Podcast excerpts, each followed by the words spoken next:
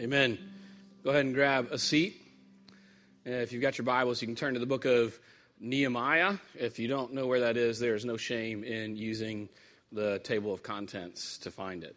Um, so, about a week and a half ago, a mom was driving down San Juan Avenue. She took a right on Lane Avenue, and she got about in front of what's cooking right over here. And her daughter in the back seat, 12 years old, caught a bullet in the hand. She was shot. The girl's going to be fine, um, but it was one of many things that have been happening lately that show us an uptick in crime in our area. Just a few days after that, um, on a Sunday evening, last Sunday evening actually, uh, right in front of the Vietnamese church, right next to West Side Baptist Church, uh, there was two cars shooting at each other, and some of the bullets went into the Vietnamese church. Praise God, they weren't meeting, and no one was hurt. Now, man, what a shocking thing to get up here and start this whole thing with. Here, here's why I wanted to tell you that. I want to throw up something, page 320 in the Story Bible, if you don't have it. I want to throw up this on the screen. If, if you looked at it on the news, Action News Jax, and you went to their website, the bottom of their article, they had this chart that um, I couldn't get out of my head. After looking at it, I just I couldn't get it out of my head. It just kept it kept just ringing back in my head. This is Action News Jax did this chart, and they said this is a chart of all the crime that's been reported within a half mile radius of where the 12 year old girl was shot. So basically, a half mile radius of where we sit right now. Within a half mile radius of where you are sitting right now in the last six months, this is the reported crime. Now, we all know that not all crime gets reported. So this is just what's been reported 16 vehicle thefts, 12 vehicle break ins, seven robberies, 58 property thefts, 20 burglaries, and this is the one that really stood out to me 44 assaults have been reported in a half mile radius of where we sit in the last six months. So, what do we do with that? What do you, how, do you, how do you respond to that? As I sat and prayed and thought about it, I thought about there's a phrase we came up with early on when I came here parish perspective. We talked about how we desire as a church to have a parish perspective. You may say parish, that's the Louisiana coming out in you because in Louisiana we don't have counties, we have parishes. Uh, that's not exactly what I'm talking about, counties. What I'm talking about is the old Catholic model of a parish. And here's what I mean. See, in the old Catholic model of a parish, that church has a, listen to me, this is so key. That church has a spiritual responsibility. Everybody say spiritual responsibility. For people in a geographic area, whether they ever come to that church or not.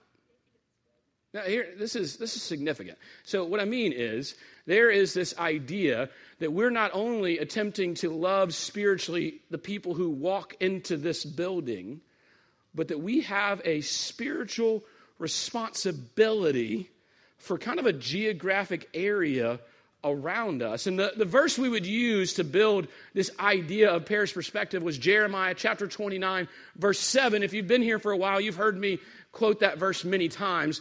Jeremiah 29, the Israelites have been exiled. Some of them are in Babylon, and there are these Israelites in Babylon. Babylon is on the wrong side of the tracks. Babylon is where all the gentlemen's clubs would be. Babylon is where all the pagan activity would happen. And so the, the Jewish people naturally said, look, guys, let's, let's hold up. Let's, Let's avoid what's going on out there. Let's kind of pull ourselves together. We'll kind of create our own little area and we'll not worry about everything that's going on out there because we'll be out of here soon. Surely God doesn't want us to stay here.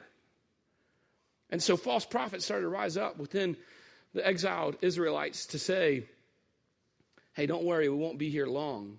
But through the prophet Jeremiah in chapter 29, God says, no, you're going to be here for a while. And as a matter of fact, here's what I want you to do. Here's, here's the command that God gives the Israelites through Jeremiah in chapter 29, verse 7. He says, I want you to seek the welfare and prosperity of the city where you have been sent into exile. I want you to pray for the city where you have been sent into exile. He gives them this mandate to, to engage the community. Here, here's here's uh, in, in God's sovereign control, I had a blank week this week to preach whatever I wanted to preach. And so we're taking a break from Acts, and I left this one just intentionally open. And, and it's because I really feel like God wanted me to talk about this. Because when I see this, here's what I realize we've got three choices. We can ignore it, pretend like it's not true. We can avoid it. We can hole up and be like the Israelites in Babylon and, and say, look, let's just do everything we can to keep everybody safe. So get in here real quick. Don't spend much time outside. Don't engage the community because it's dangerous. We could do that. Or we could engage it with prayer, with action, and pointing them to the Redeemer of the gospel. Jesus Christ. It's not going to be easy. So here, here's what I would tell you. I was thinking about it. As a church, I believe it is a biblical mandate that we have a parish perspective. Now, maybe that phrase isn't a biblical mandate. That's my phrase I made up. But that idea, right? When Jesus was asked, what, what are the What's the most important commandment? He said the first is to love the Lord your God with all your heart, soul, mind, and strength. But the second is like it to love your neighbor as yourself. And so then a guy, a lawyer, says, So who's my neighbor?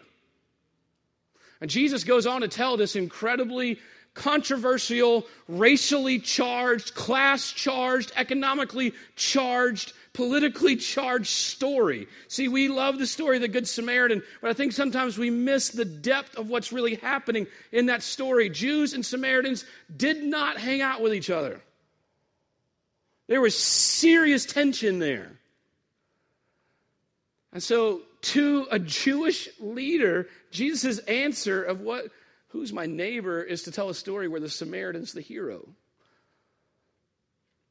And it's, and it's gritty and it's ugly and it's costly. So here, here's, here's what I'm thinking. Either as a church, we have to own that and own that this is our community and realize that it's no accident that this church is where it is. And listen to me, it's no accident that our neighbors are who they are.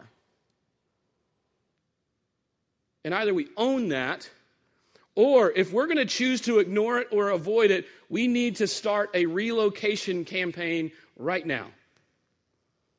We need to sell the property, find a nice neighborhood, and move there. And if that's the direction the church decides as a whole to go, just know I will probably be prayerfully putting in my resignation. Because I don't think that's what God would have us do. I think God put us right here because the light shines the brightest in the darkness. Because when I see this stat, I don't want to run and hide. I want to figure out what do we do? I want to get involved somehow. I want to go shine the light of the gospel into these lives. I want to know the names of 44 people who have been assaulted in the last six months in a half mile radius of where I stand right now. I want to know their names. And I want to pray for them and I want to share the gospel with them and I want to I want to know the names of the people who assaulted them. And I want to love them with the gospel. So today, we're going to look at the story of Nehemiah. If you don't have a Bible, there's a Bible somewhere around you that says the story on top of it. It's page 320 in that Bible. If you just don't know where to find Nehemiah in your Bible, you can just borrow that one and just turn to page 320. I'm not going to read chapters 1 through 4 and make you stand. Don't worry. We're going to kind of spot through it some. I want to give you a little historical context about the book so you can understand. Since we're only doing one Sunday in it. You may notice the book before Nehemiah is a book called Ezra. Ezra and Nehemiah historically are really the same book, written by the same author, Ezra. Um, this is, so think back to Jeremiah 29 7. Israelites are exiled. this is many years after that as they, through a few waves, start making their way back to Israel. Ezra, Ezra and Nehemiah, as one book, really kind of tell the story of three significant leaders in that kind of rebuilding effort of getting back to Israel out of exile. So the first one is Zerubbabel. Um, we have several ladies in here that are pregnant. A name to consider Zerubbabel. A good biblical name.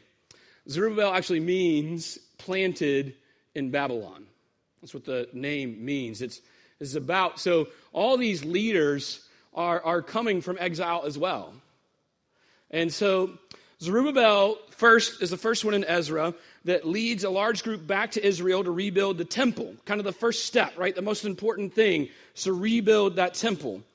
Now, the problem was historically, when the temple or the tabernacle was set up and built, God would make his presence known at the completion through fire or some sort of grand gesture, which is why at, at, at, Acts 2 in the Pentecost, God shows his presence in this grand gesture, right? But see, Zerubbabel has people rebuild the temple and then nothing happens. There's no grand display of God's presence. So then the second wave comes with Ezra. Ezra was a teacher. Ezra was a Torah teacher. And so Ezra, um, so Zerubbabel was led, was, to, was told by the Persian king Cyrus to lead Israelites back and rebuild the temple. Ezra was appointed by Artaxerxes to lead more Israelites out of Babylon. Ezra really focused on teaching the Torah and rebuilding kind of the that Jewish community and, and how to live in biblical community together. And so Ezra's focus was teaching the word. Many years after that, we'll see Ezra kind of messes up too. Ezra got real upset because all these stories don't end well. And is one of the things you got to get. Uh, Ezra's story is as, the, as he's teaching the word and he's teaching all this, he notices that a lot of these Jewish people that didn't uh, have to exile ended up marrying non Jewish people. And Ezra gets really mad about it. And without God's blessing, decrees this whole divorce thing. Like, if you're married to a non Jewish person, you got to divorce them and send them away right now.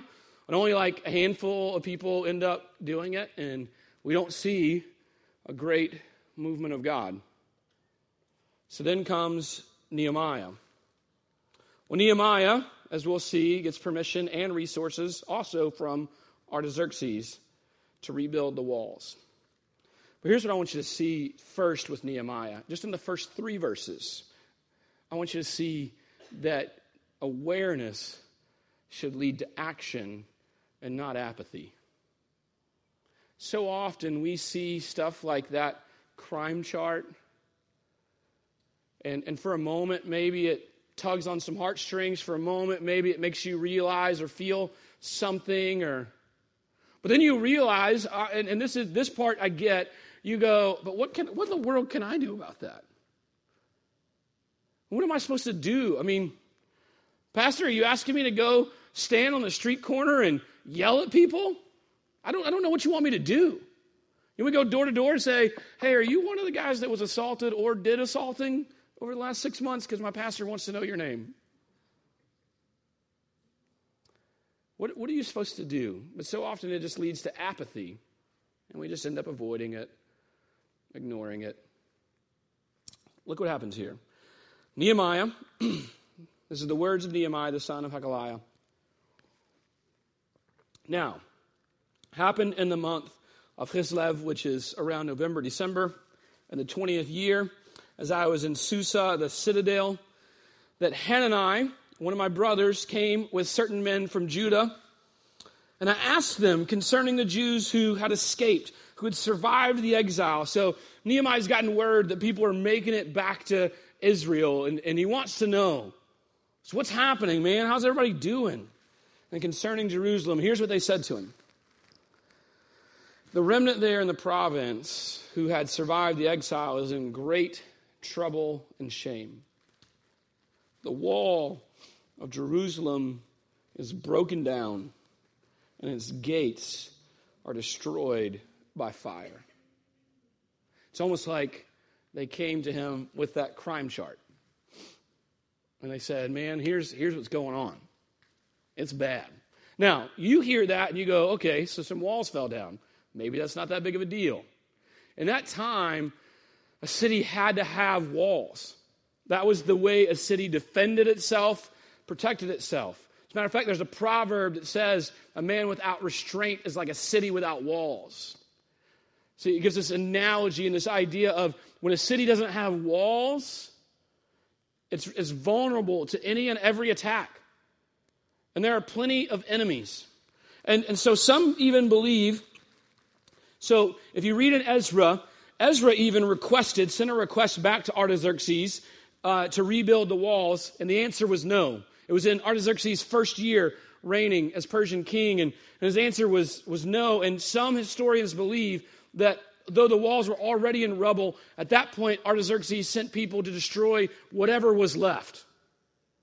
To make it real clear, I've let you go back to Israel, but you're still under my thumb. I'm still the king. So we have a significant situation that happens here. So, what does it look like to engage brokenness? When we look at a crime stat, or listen to me, maybe that crime stat does nothing for you. Because maybe your world is so jacked up right now that you can't even pay attention to what's going on outside of your own world. You can barely see past your nose because you are addicted or depressed. You're broke and you can't figure out how to make ends meet right now. Whatever's going on in your world, listen to me, whatever brokenness is going on in your world as, as you become aware of it, what do, you, what do you do with it? How do you approach brokenness? First was bold prayer. Bold prayer. Verse 4, Nehemiah. As soon as I heard these words, I sat down, which is a sign of mourning, and I wept and mourned for days. And I continued fasting and praying before the God of heaven.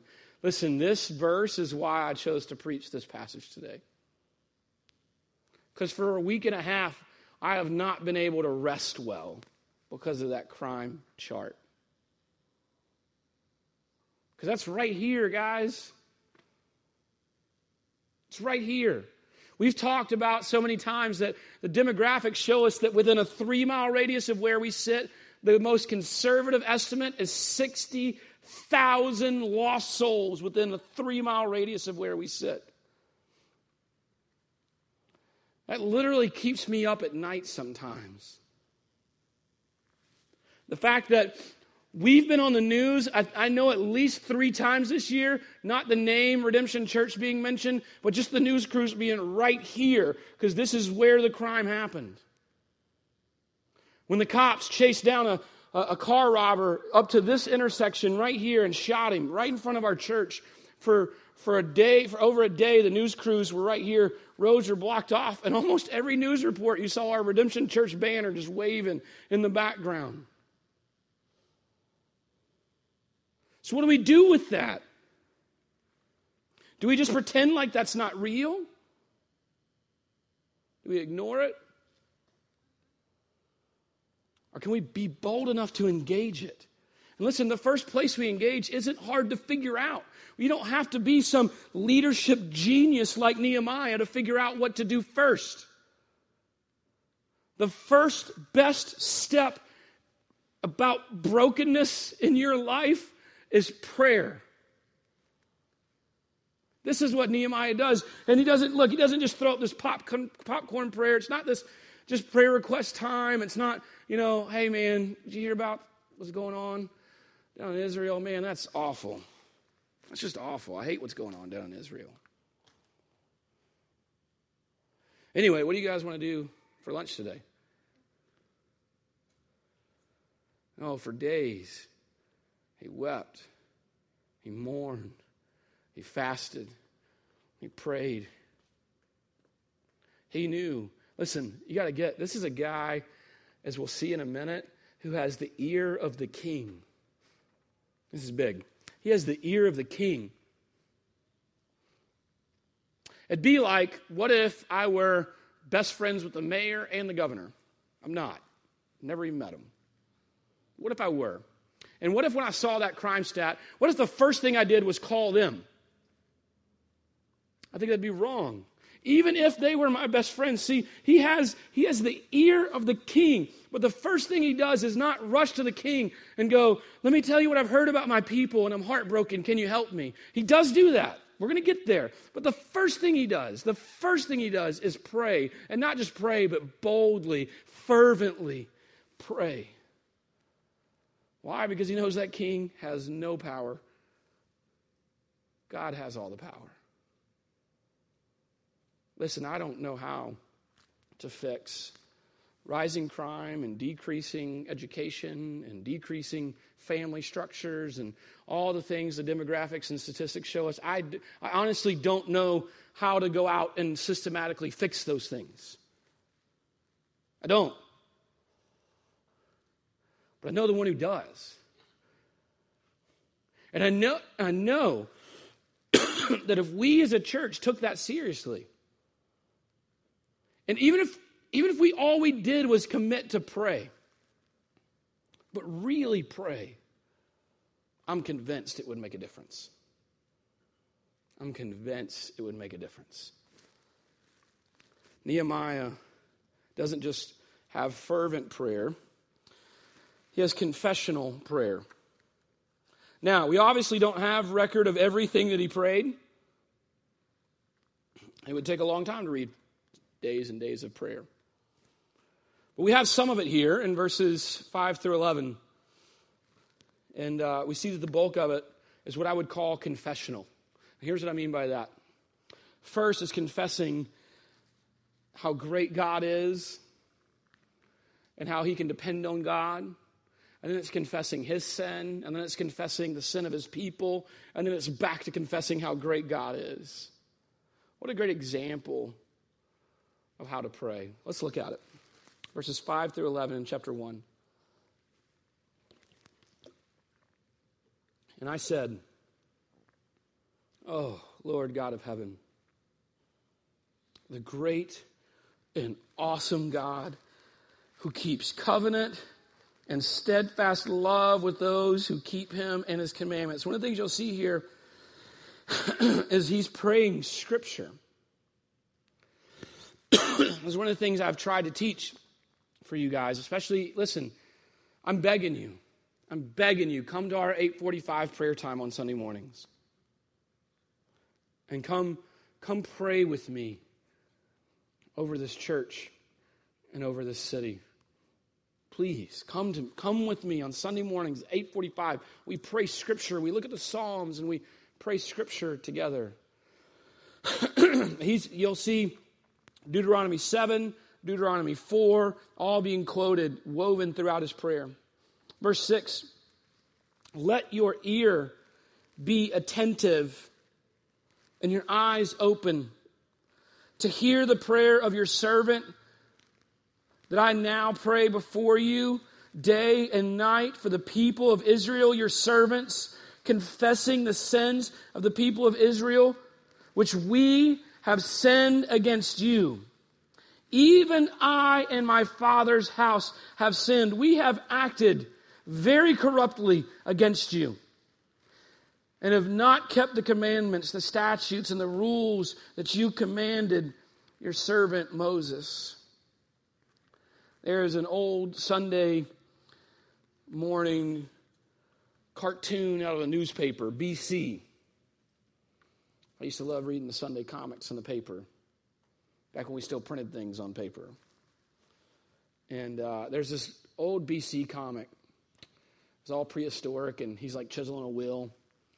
And they're sitting there, and one guy looks at the other and says, When I get to heaven, I'm going to ask God why he allowed all these horrible things to happen in the world. The other guy looks back at him and a little thought bubble says, Be careful, because he might ask you the same question. See, Colossians 1 tells us that Jesus is in the business of reconciling the world back to himself. I love Colossians 1. Colossians 1 is one of my favorite sections of Scripture. It's about the preeminence of Christ. Preeminence means Jesus before everything. It's about the preeminence of Christ, and one of the things it talks about is that he is, he is reconciling the world back to himself that it's all broken. Romans 8 says all of creation was subjected to futility. 1 Corinthians 5 says that in that, that while Christ is in the process of reconciling us to him, he's then commissioned us as his ambassadors to be ministers of his reconciliation. In other words, God's plan for reconciling the brokenness of the world back to himself is us his church. This is why it's such a big deal when we look at a crime stat like that, that we cannot ignore it. This is why I honestly tell you something so bold that if the church as a whole were to vote by a large majority and say, this, da- this neighborhood is too dangerous, let's move to a safe neighborhood, I would resign. I would resign because I think it's wonderful that God has us right here. I think it's amazing. I think it's God's grace and God's sovereignty and God's goodness that He would put a church right here. But we got to own it. We got to engage. And we do, so many of you do, in so many great ways. Verse 8 Remember the word that you commanded your servant Moses. This is out of Deuteronomy 4.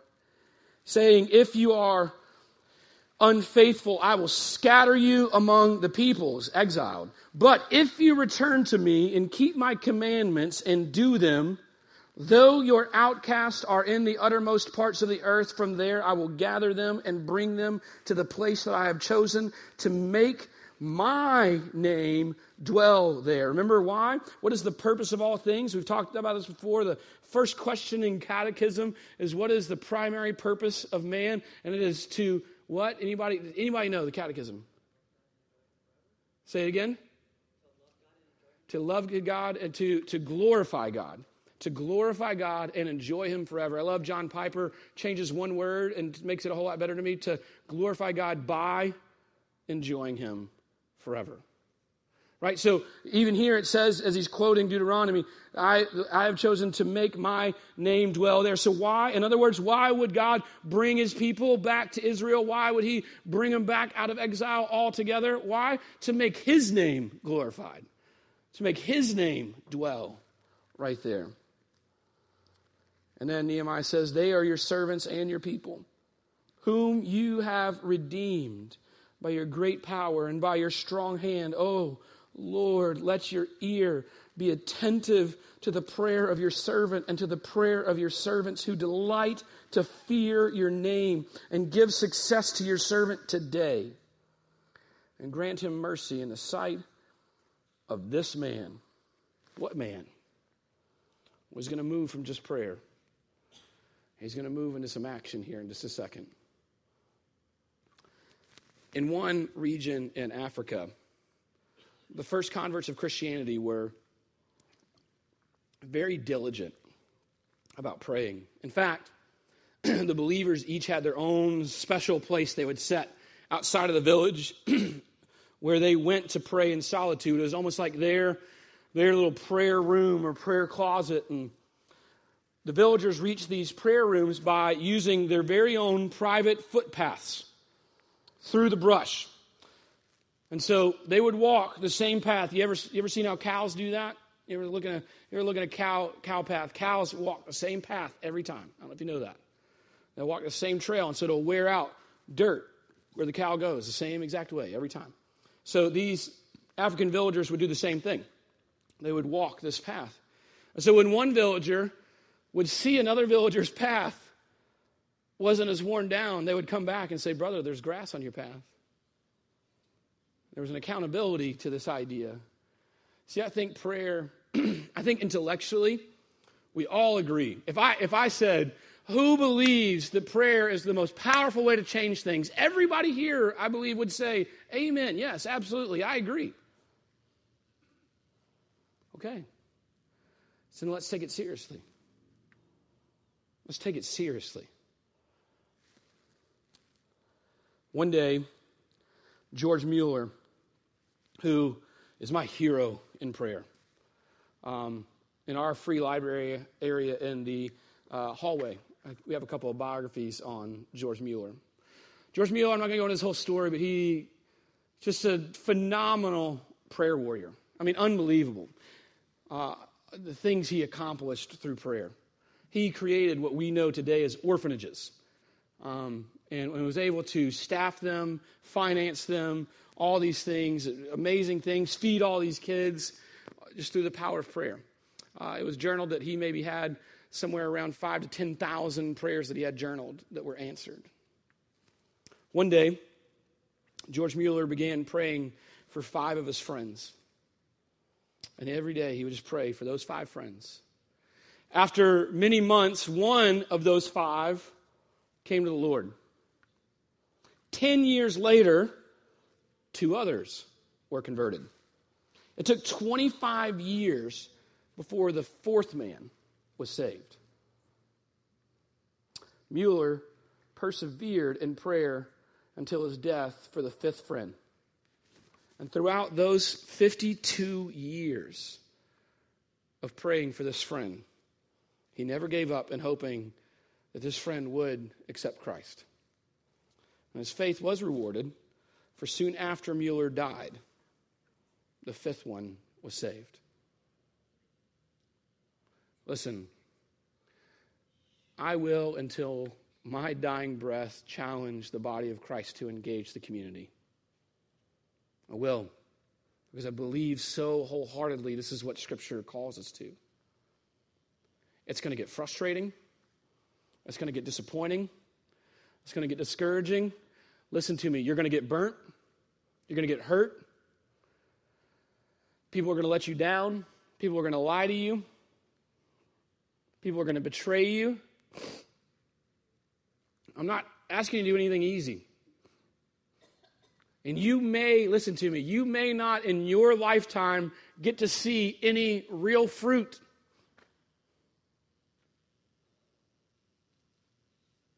Do it anyway. Do it anyway because this is how things get changed. This is how God reconciles the world back to himself is through the body of Christ. E.M. Bounds said this What the church needs today is not more machinery or better, not new organizations or more novel methods. Here's what the church needs today, according to E.M. Bounds. But men whom the Holy Ghost can use, men of prayer, men mighty in prayer. That is so true of Redemption Church.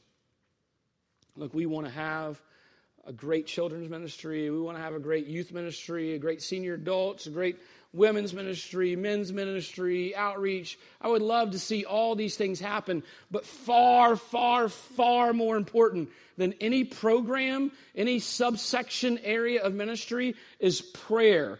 Avid, fervent, bold prayer. Do you really believe that God keeps his promises, like Nehemiah says as he quotes Deuteronomy? Do you really believe that God is all powerful, like Nehemiah says as he quotes Deuteronomy?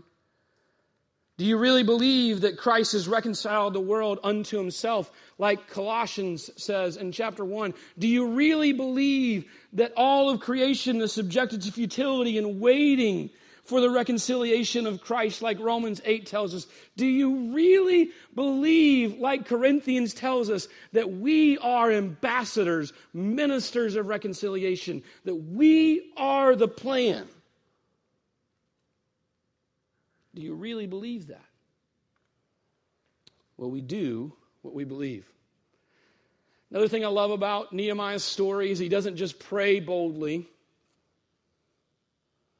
I love that he starts there, and that has to be where we start. So, listen, at the end of this, I don't have some great program for you. I don't have, all right, here's seven ways we can go engage our community. I think we got to start with taking prayer seriously. This church has got to become a house of prayer. But then I love, man, I love Nehemiah's boldness. Chapter 2. In the month of Nisan, in the 20th year of King Artaxerxes, when wine was before him, I took up the wine and gave it to the king. He was the cupbearer. And now I had not been sad in his presence. And the king said to me, Why is your face sad, seeing you are not sick? There's nothing, this is nothing but sadness of heart. And then I was very much afraid. Listen, standing before the king in this time was a scary ordeal. You mess up, and best case scenario, you're going to prison. And so he says to the king, Let the king live forever. Why should not my face be sad when the city, the place of my father's graves, lies in ruins and its gates have been destroyed by fire? Now, remember what I said earlier? It's quite possible that Nehemiah, that uh, King Artaxerxes is actually one of the ones that helped destroy the gates? How, if that's true, how dangerous would it be for Nehemiah to say this? And then the king said to me, What are you requesting?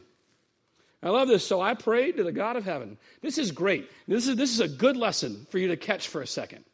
See, we start off with this long, bold days and days of prayer and fasting and praying scripture and on his face and just crying out to God for days. And I think we should have that in our lives. Listen, we should have that kind of prayer in our lives. But then in this moment, he just says a little prayer. Just a little. See, I think so many of us are good at one or the other right? Maybe we're good at scheduling that time. We have our quiet time, or we sit down with the Lord and we open God's Word and we pray and we spend our time.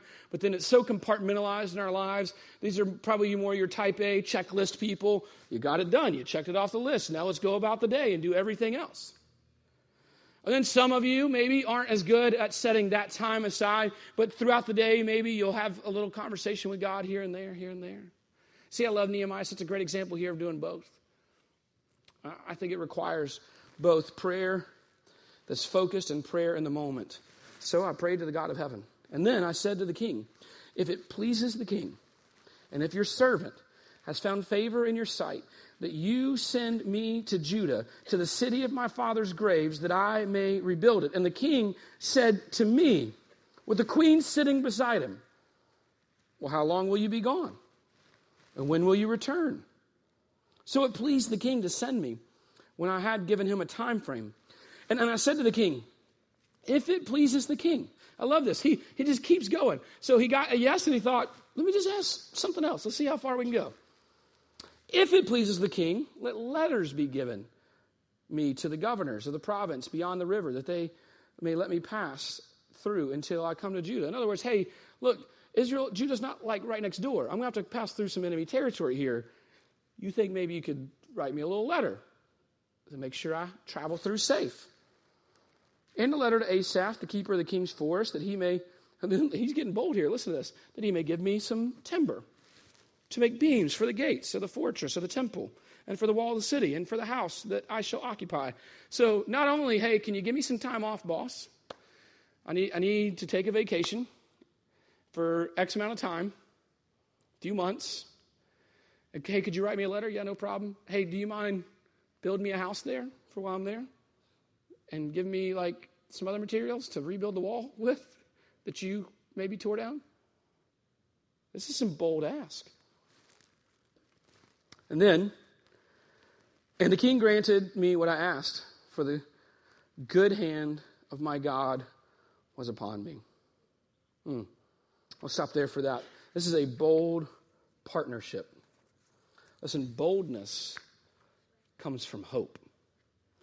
2 Corinthians 3:12 says, "Since we have such a hope, we are very bold." See, he could be bold with the king because he'd already met with the King of Kings.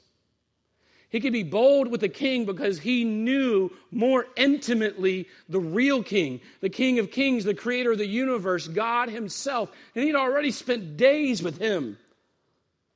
So he could boldly ask, Listen, I want us as a church to commit to pray. So here's what I'm going to tell you. We have one program time right now to pray, 845 Sunday mornings.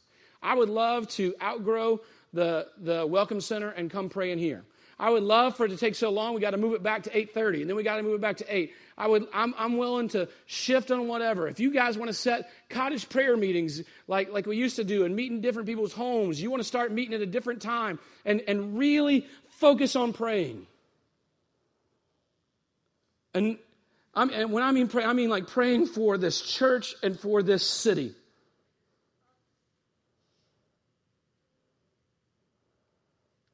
But if we take that seriously, then I say we figure out what some bold partnerships could be. Why, why can't we ask to talk to the mayor? Why can't we ask to talk to whoever? When John Slattery, who owned Canterbury Gardens Apartments, came and talked to me when I first moved here, I thought about Nehemiah and the way he asked things and that partnership is dissolved and they've sold that property. We no longer have access, but we did for a season. And, and I'll tell you what, I asked, I, I hadn't even started here yet. I was actually just here looking for somewhere to live. And, and he came to the church and I was talking to him. Multi million dollar guy. Um, flies up in his private plane from Jupiter, Florida. One of five investors that owns this property. And so he said he wanted us to partner with helping make an impact in that apartment community. So I said, Well, I'd like to do a block party. And he said, Great, let's do it. And I said, Well, I don't really have enough people or money. And he said, Well, I'll make my staff do it. How much money do you need? And I thought, I'm just going to go crazy. I said, I need $3,000. So he said, Done, not a problem. And I said, You know what I really need? He goes, What? I said, I really need a free apartment to put some missionaries in. Because I would like to take some people, commission them from our church as missionaries, and move them into those apartments so they could make an impact on that community. And we got to have two different families live in that apartment for free as missionaries and engage that community until the partnership was dissolved. Why? Because I just asked. Why not? He said, I want you to do movie nights. I said, then I need you to buy me an inflatable screen, a sound system, and a projector. It'll cost about $5,000. He said, okay, I'll do it. Because I just asked. Why? Because I'd already been praying about it. I'd already spent a lot of time praying for God to give us direction and opportunities. Listen, church, this will never be easy. Because you look at what keeps going on here, the next step is bold perseverance. I think we get scared of the difficulty. We get scared of the danger. We get scared of rejection. We get scared of the awkwardness. We get scared that we're insufficient. We get scared that we won't have an answer to a question. We get scared that it's just going to be weird or socially awkward. And I think, I think sometimes we give small things too much credit because we forget where our boldness comes from. Our boldness comes from our hope in Christ. When we remember that that's where our boldness comes from, 2 Corinthians 3:12, since we have such a hope, we are very bold. When we remember where boldness comes from, then we don't have to sweat the small things. Sometimes we are like Superman. Here's what I mean. In the original Superman television series, long time ago, there was always this great thing that would play out. I remember even as a kid noticing this. Um, I've always been a very logical thinker and analytical, and I'm watching Superman as a kid, and Superman is getting shot, and as he's getting shot by this gun, he is shoulders wide, hands on his hips, just bullets bouncing off of him. Pew, pew, pew, pew, pew, pew. One thing that bothered me, he's never thought about where those bullets going, right? But here was the crazy part to me.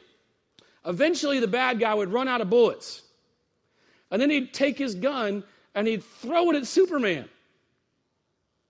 And Superman would duck. What? You just got shot by like 15 bullets. I don't think throwing a gun at you is going to do anything.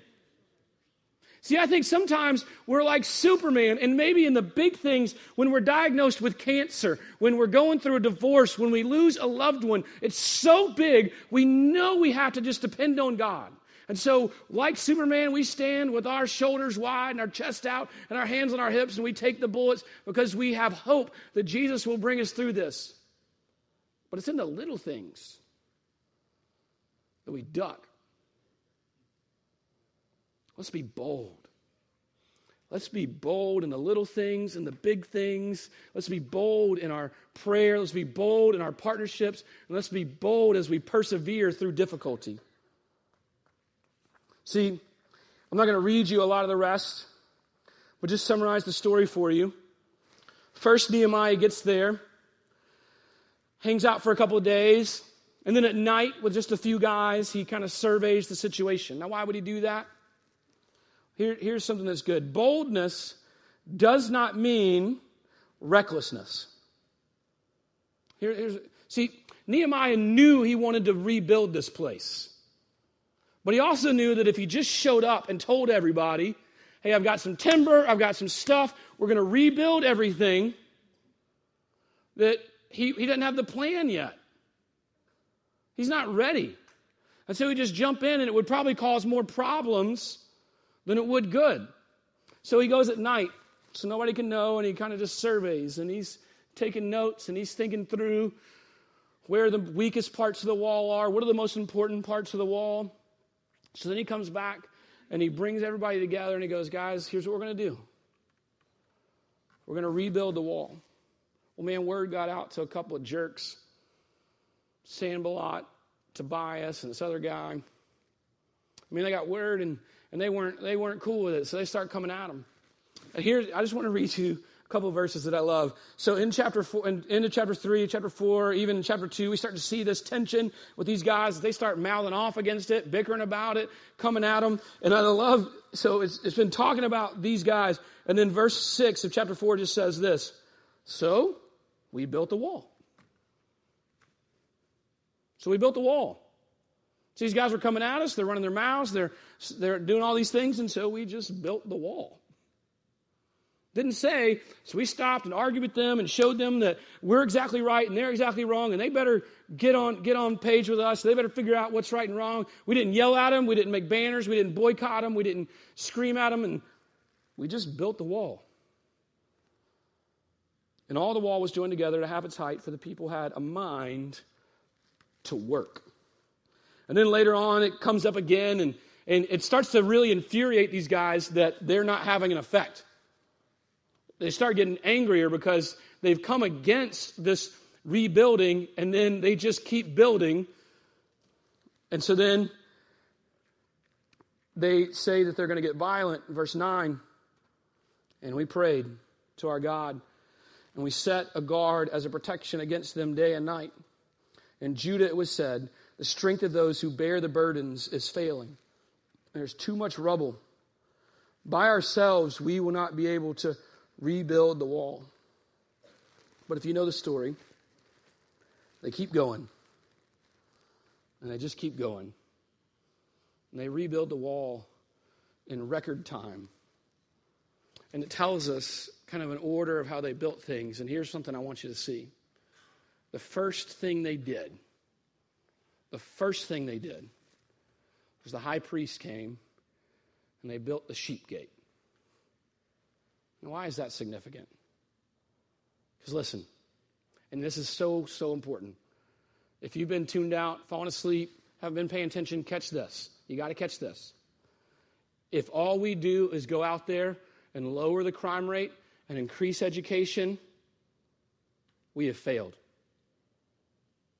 If we go out there and get rid of crime and we make that an A rated school and, and there's no issues like that and and, and marriages are better and all these things, listen to me, if that's all we accomplish, we fail. The first gate they build is the sheep gate, because that's where they bring in sacrifices for the Day of Atonement. Because that's where it starts, that's where it ends, that's what fuels it.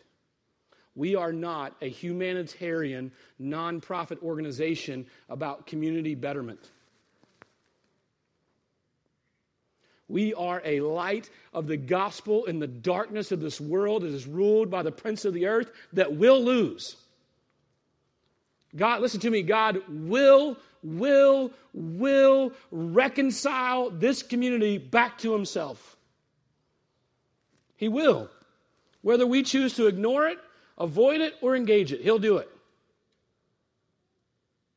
But we will be held accountable to whether we decide to be a part of it or not.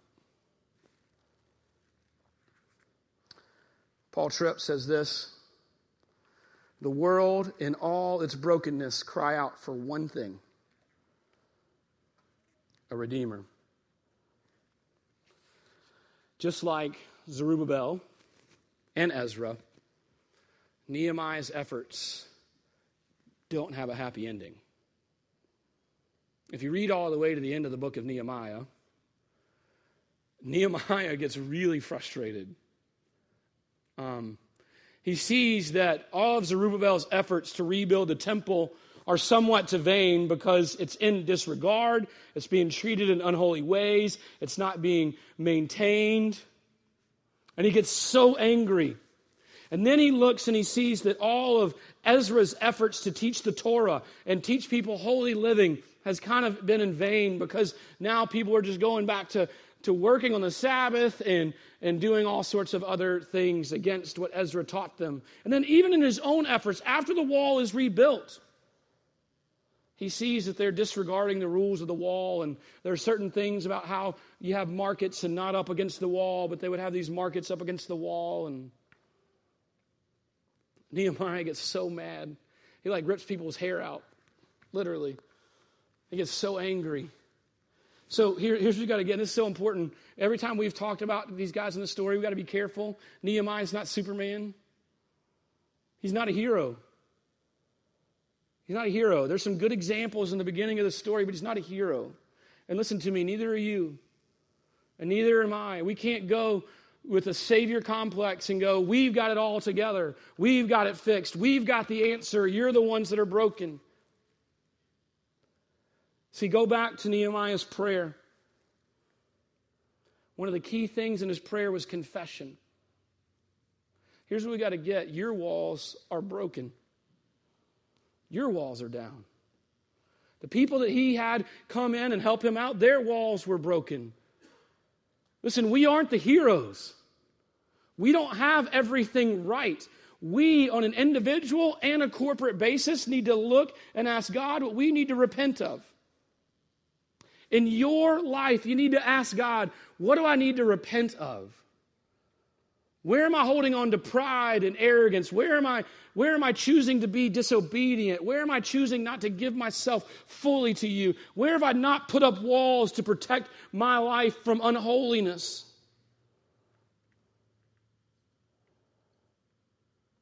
So here's the deal. As you see what's going on in our community, as you look at those crime stats and you hear statistics and you watch the news, as you look at our country, I read this, this week in Pew Research that this blew my mind. In America, a teenager is less likely to grow up in a home with both biological parents than any other country in the world. Teenagers are less likely to grow up with both biological parents in America than anywhere else in the world. As you look at this brokenness, what are you going to do? Are you going to ignore it? Are you going to just avoid it and shelter yourself? Or will you boldly engage it? All right, well, then let's get off our high horse for a second and remember this. Are you willing to survey your own life, like Nehemiah did the wall? Are you willing to use God's word to survey your life?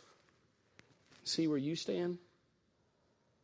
And as you become aware of your need for a Redeemer, what will you do? Will you ignore it? Will you avoid it? Or will you engage it? We all are broken. And we all need a Redeemer. You know why Nehemiah's story doesn't end well? Because Nehemiah is not a Redeemer. He's not good enough. We're not good enough. Guys, great plans to go out and engage this community aren't enough. This is why we have to start with prayer. Great, listen, great plans to better your own life just aren't good enough.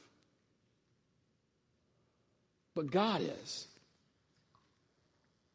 And so, as we close, here's what I want you to do. I have no doubt, I have zero doubt that the Holy Spirit, through His Word, has spoken to you this morning. Now, have you listened? Have you heard? Are you going to ignore it? Are you going to avoid it? I don't know. But I have zero doubt that through God's word, He has spoken. So you have three choices ignore it, avoid it, or engage. I'm asking you, as a pastor, as far as the community goes, for us to become a house of prayer. And I mean, really, a house of prayer. I mean, fervent, mighty, bold prayer. And I need you. I need you. I need us to do it together. I need us to do it corporately. I need you to do it on your own. And let's see what God says to do. And as God speaks, let's be bold in what we ask for. Let's be bold as we go about it. But let's start with bold prayer. And then for you in your own life, maybe your walls have never even been built. Maybe you're not even yet a follower of Christ and you've not given your life to Christ and you're so broken and so desperate in need of a Redeemer. Don't ignore it, don't avoid it. Listen to his drawing today and respond in kind. Let's pray.